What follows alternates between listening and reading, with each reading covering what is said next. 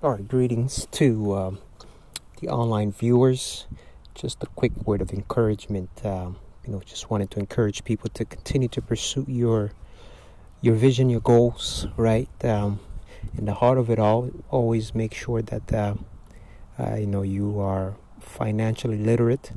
Uh, because don't let anybody fool you. Don't let anybody lie to you.